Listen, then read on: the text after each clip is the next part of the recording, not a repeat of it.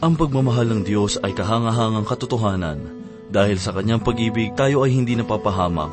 Ito ang patuloy na katotohanan na ating matatagpuan sa unang kabanata ng Malakias, talatang dalawa hanggang walo. At ito po ang mensaheng ating pagbubulay-bulayan sa oras na ito, dito lamang po sa ating programang, Ang Paglalakbay. Isang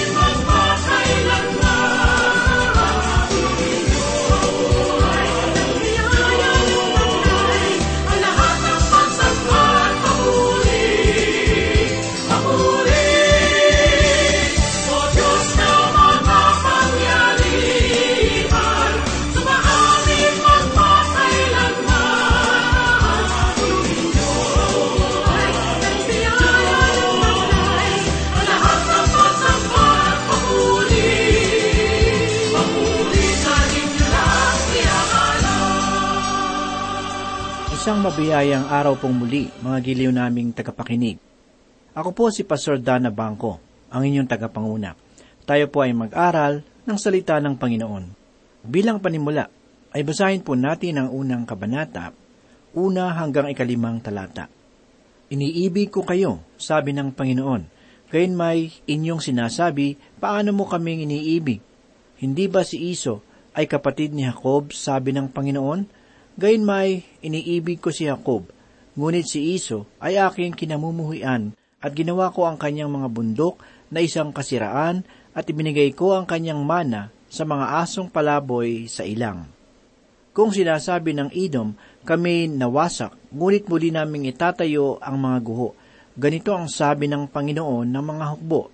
Maaring sila'y magtayo, ngunit aking ibabagsak hanggang sila'y tawaging masamang lupain. Galit ang Panginoong sa bayang ito magpakailanman. Makikita ng sarili ninyong mga mata at inyong sasabihin, dakila ang Panginoon hanggang sa kabilang hangganan ng Israel. Ang sinasabi po ng Diyos sa kanila ay ganito, Ang aking pagkilos at pangangasiwa sa mga bayang pinanggagalingan ni Naiso at Jacob ay nagpahayag na inibig ko si Jacob at kinamuhian ko si Iso. Pagkatapos sa tulan ng Diyos ang Edom, hindi na muli silang nakabalik. Kailang kahuling nakakita ng Edomita. Wala na silang katungkulan sa ngayon.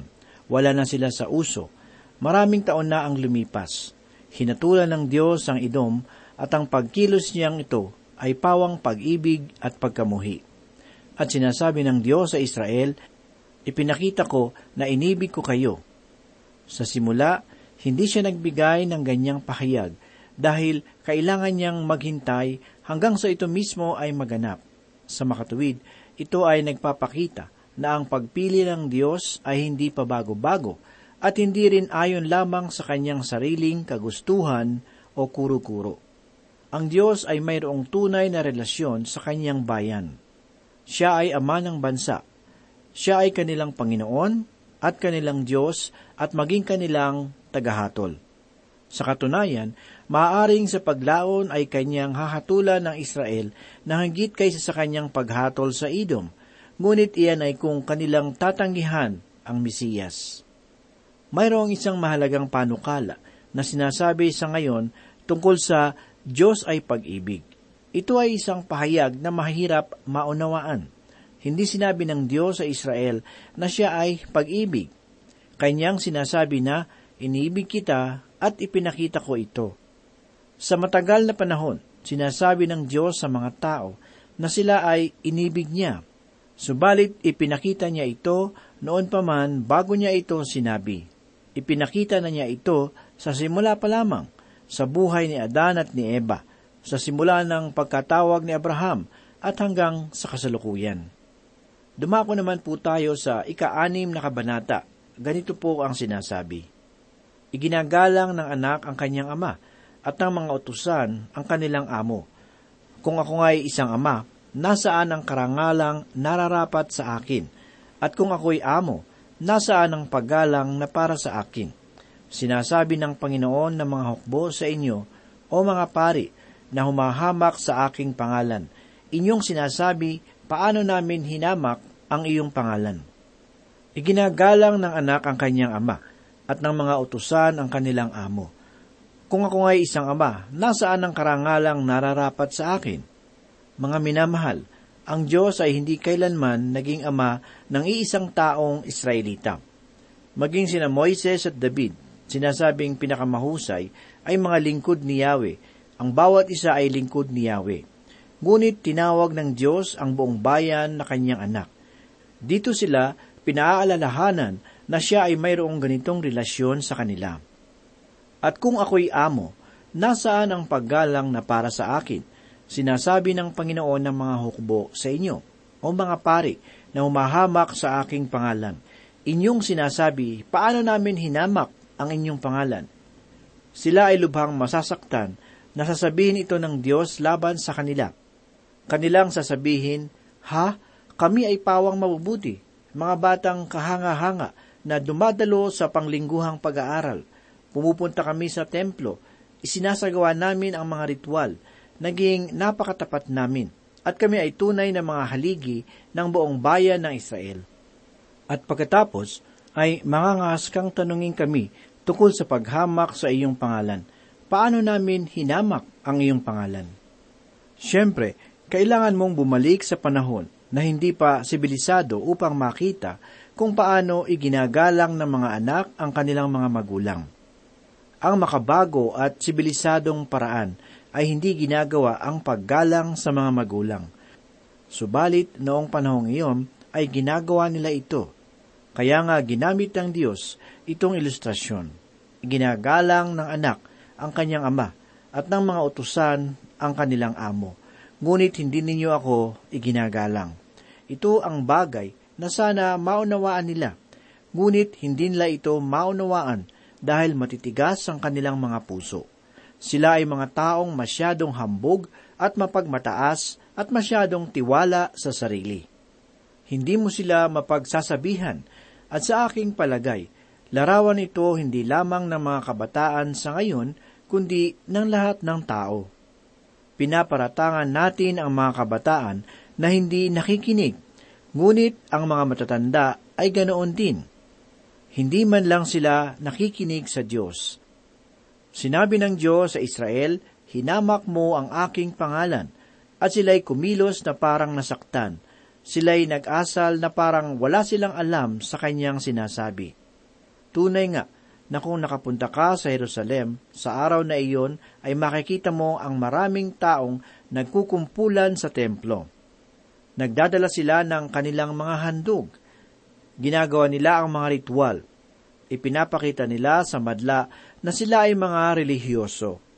Ang kanilang mga pagganap ng mga makadiyos na gawain ay talagang kahanga-hanga.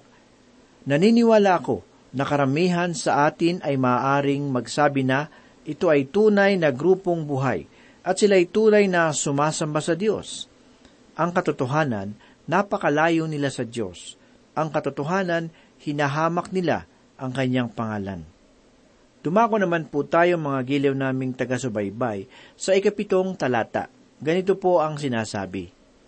Kayo'y naghahandog ng maruming pagkain sa aking dambana, at inyong sinasabi, paano ka namin nilapastanganan?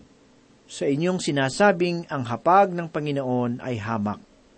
Paano nila hinahamak ang kanyang pangalan kung palagi silang pumupunta sa templo? Sinimula ng Diyos at sinabi sa kanila, Kayo'y naghahandog ng maruming pagkain sa aking dambana. Sa palagay ko, kailangan nating bigyang linaw na ang pagkaing tinutukoy dito ay ang mga handog na ginagawa sa dambana. Ito ay mga tinatawag nating handog na karne. Kaya maaaring ito ay isang handog na hayop. Lilinawin ito ng Diyos sa ikawalong talata na ito nga ang kanyang tinutukoy. Sinasabi ng Diyos na ang kanilang handog ay marumi, pero hindi nila inaamin ito. Sila ay nagtatanong, paano ka namin nilapastangan? Nasaktan ba sila na ang Diyos ay nangahas na nagsabi ng ganoon sa kanila? Sila na mga taong kaibig-ibig? Ang paglapastangan sa Diyos ay isang mabigat na paratang kung ito ay totoo. Subalit ang mga tao ay binaliwala ang paratang sa pamamagitan ng pag-iling ng kanilang ulo at pagpapanggap na wala silang nalalaman. Kumikilo sila na parang hindi alam ng Diyos ang kanyang sinasabi. At pagkatapos ay sinabi ng Diyos sa kanila, sa inyong sinasabing ang hapag ng Panginoon ay hamak. Sinasabi nila na ito ay hamak at kanila itong hinamak sa paraan ng kanilang pagtrato dito sa paraan ng kanilang paggawa. Ang Diyos ay nangungusap sa mga taong ito. Ang angka ng mga Hudyo na nagsisibalik sa lupain at naninirahan sa kanilang mga nalabi. Sila ay masayang masaya na nakapirmi na ngayon. Nakabalik na sila mula sa mahigit isang daang taong pagkabihag. Ang pagkakabilanggo ay isa na lamang alaala at ang bayan ay sagana na sa lahat ng bagay. Sila ay naging masyadong tiwala sa sarili. Mayroon na sila ngayong templo at ginagawa nila ang mga ritual nito. Ngunit sila sa katunayan ay malayo sa Diyos. Sila ay naging walang galang sa pagsagot sa Diyos habang sila ay pinagsasabihan niya. Mga kaibigan, marahil ay ayaw na ninyo akong pakinggan, sapagkat ang sinasabi ng Diyos sa ngayon ay tunay na nakakasakit. Magpatuloy po tayo at ngayon naman po ay basahin natin ang ikawalong talata. Kapag kayo'y naghahandog ng mga bulag na hayop bilang alay, di ba masama iyon? At kapag kayo'y naghahandog ng pilay at may sakit, hindi ba masama iyon? Subukan mong ihandog iyon sa iyong gobernador. Masisiyahan kaya siya sa iyo o papakitaan ka kaya niya ng kabutihan, sabi ng Panginoon ng mga hukbo. Ang sabi po, kapag kayo'y naghahandog ng mga bulag na hayop bilang alay, di ba masama iyon? At kapag kayo'y naghahandog ng pilay at may sakit, hindi ba masama iyon? Malinaw na po ngayon na ang kanyang tinutukoy ay mga handog na hayop. Nilinaw ito ng Diyos sa simula pa lang na kung sila ay maghahandog, ay hindi ang pilay o may kapansanan ang kanilang ihahandog sa Kanya. Sa madaling salita, kung ikaw ay nagbigay ng sirasirang damit sa mga nasalanta at nangangailangan, huwag mong isipin na makakakuha ka ng parangal mula sa Diyos. Pakinggan po natin ang mga tagubili ng Diyos na ibinigay sa kanila. Huwag ninyong ihahandog ang anumang may kapintasan sapagkat ito ay hindi tatanggapin para sa inyo. At kapag ang isang tao ay naghandog sa Panginoon ng handog pangkapayapaan, sa pagtupad ng isang panata o kaya'y kusang loob na handog, ito ay kailangang sakdal upang matanggap.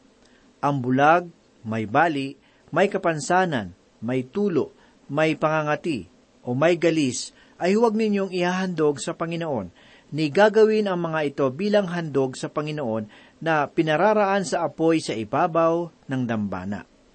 Ang toro o tupa na may bahaging napakahaba o napakaikli ay maaari mong ialay bilang kusang loob na handog, subalit hindi matatanggap para sa isang panata. Ito po ay mababasa sa Leviticus 22, 20 hanggang 23. Sinasabi sa kanila ng Diyos na ang handog na kanilang iaalay ay larawan ng Panginoong Heso Kristo na siyang sakdal na kordero ng Diyos na nag-aalis ng kasalanan ng sanlibutan. Anumang hindi sakdal sa handog ay isang paghamak sa Panginoong Heso Kristo.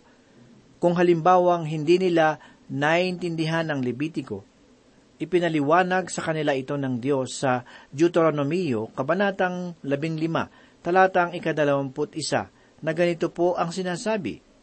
At kung ito ay may anumang kapintasan, pilay o bulag, anumang masamang kapintasan, ay huwag mong ihahandog sa Panginoon mong Diyos. Gayon ang nangyayari sa panahon ni Malakyas ay katulad nito. Isipin nating mayroong isang lalaking nakatira sa isang bulubunduki ng Ephraim na may alagang mamahaling baka. Lagi niyang nakukuha ang papuri at siya ay nakikilala tuwing may parada ang mga baka. Ngunit isang araw, ang kanyang mamahaling baka ay nagkasakit. At nang tumawag siya ng veterinaryo, sinabi sa kanya nito na hindi ko alam kung kakayanin pa niya. Sa palagay ko ay mamamatay na siya. Kaya ang lalaki ay nagsabi, kung gayon, bilisan nating isakay siya sa truck at magmadali tayong dalhin siya sa templo upang siya ay aking ihandog. Nang dalhin ng lalaki ang baka sa templo, nakita ng pari na may sakit ang baka. Subalit nagpatuloy pa rin sila, sapagkat ang lalaki ay isang kilalang tao na naninirahan sa Iprim. Mga minamahal naming tagapakinig, alalahanin natin na inilarawan ni Apostol Pablo ang mga tao sa mga huling araw na may anyo ng kabanalan, ngunit tinatanggihan ng kapangyarihan nito. Ang mga tao ay napaka-relihiyoso. Mayroong mga tinatawag na mga mananampalataya sa ngayon ang mapagmalaki dahil umano sa kanilang makadiyos na mga ginagawa. Sila ay inilalarawan ni Pablo na may anyo ng kabanalan. Pwede mong ilagay ang margarina sa hulmahan ng mantikilya at magmumukha itong mantikilya. Magiging kasing amoy din ito ng mantikilya, pero hindi ito mantikilya. Kailangan nating kilalanin na ang pagkumuhi ng Diyos dito na isang babala sa panganib at isang paalaala sa atin. Ito ay isang mensahe para sa mga tao na pumupunta sa simbahan. Sila ay nakikinig, sila ay napaka-tradisyonal at orihinal, at sila ay nagsasabi ng amen. Alam nila ang lengguwahe.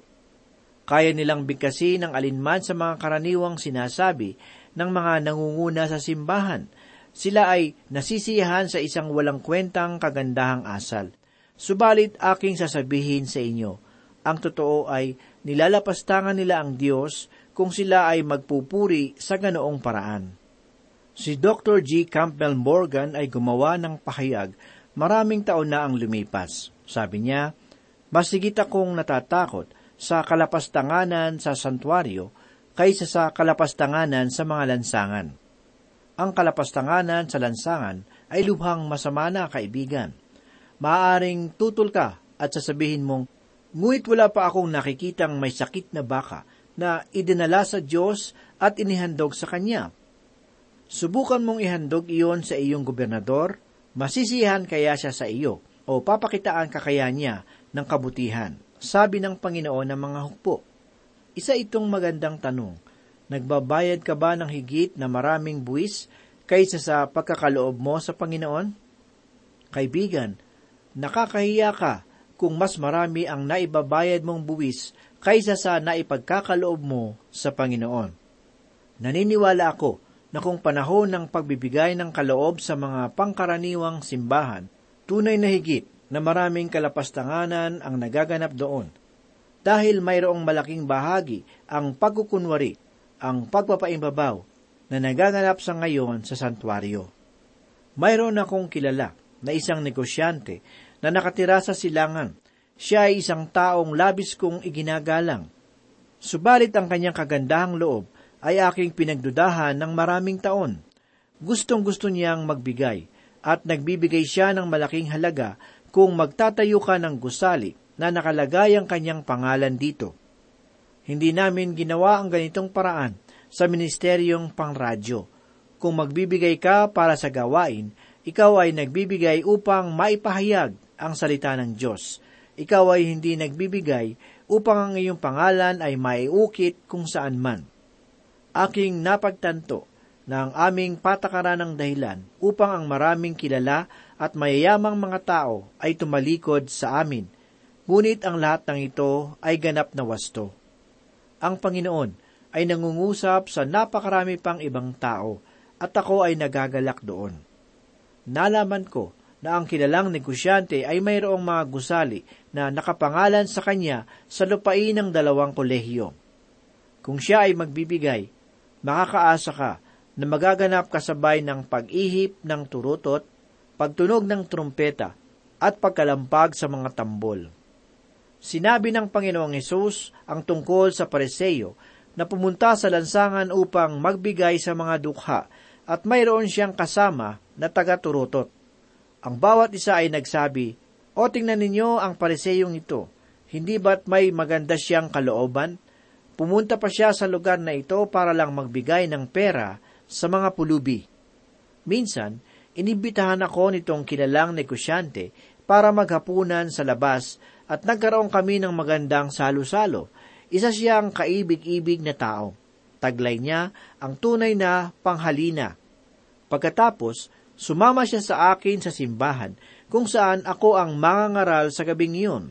Inimbitahan siya ng pastor ng simbahan na umakyat sa entablado upang manguna sa panalangin. Napakayaman niyang tao. Sasabihin ko sa inyo, kaya siya naimbitahan para manguna sa panalangin. Ngunit nakita ng sarili kong mata na nagbigay pabuya sa tagapagsilbi ng kainan ng isang daang pisong buo at naglagay lamang ng limampung pisong buo sa lagayan ng kaloob.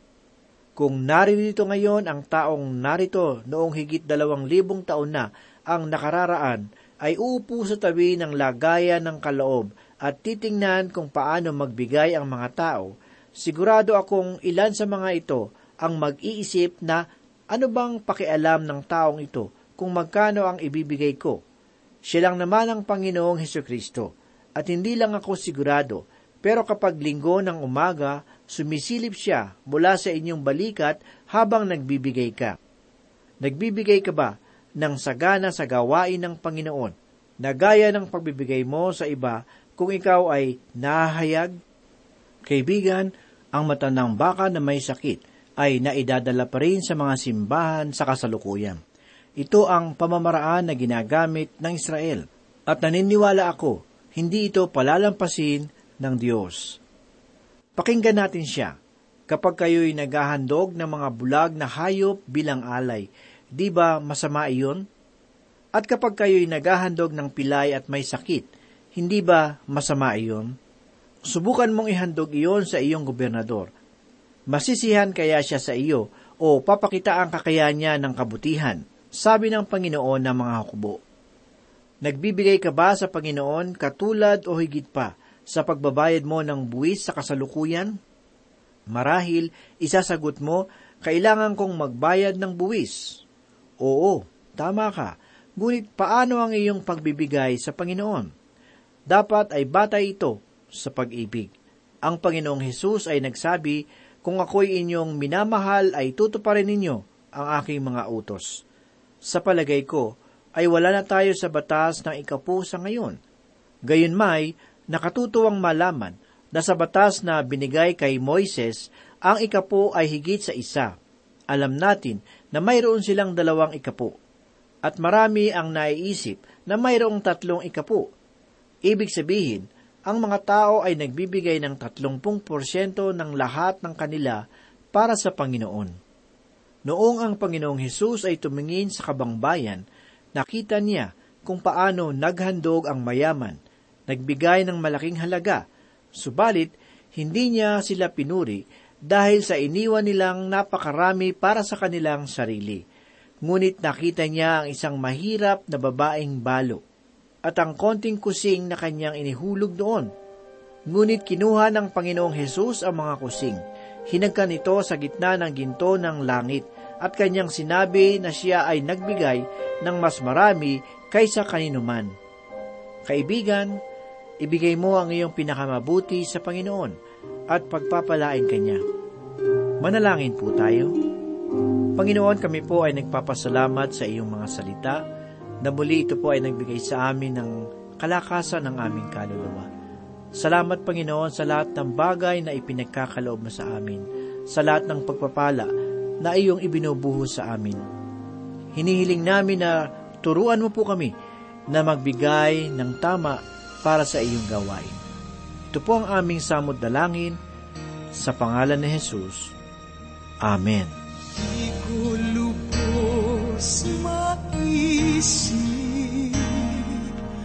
ang lawak ng iyong pag-ibig pagkat kahit si Jesus ay di mo pinagkait nasakitin sa krus ang hirap at pasakit na dapat pala'y para sa akin.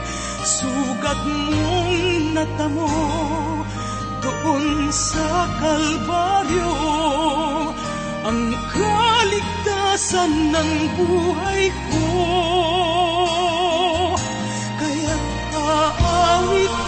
Diwa ng papuri sa iyo pagkat ika'y dakila, ika'y sadyang dakila, mula sa puso ang papuri sa iyo. Pagkat ika'y dakila, ika'y sadyang dakila.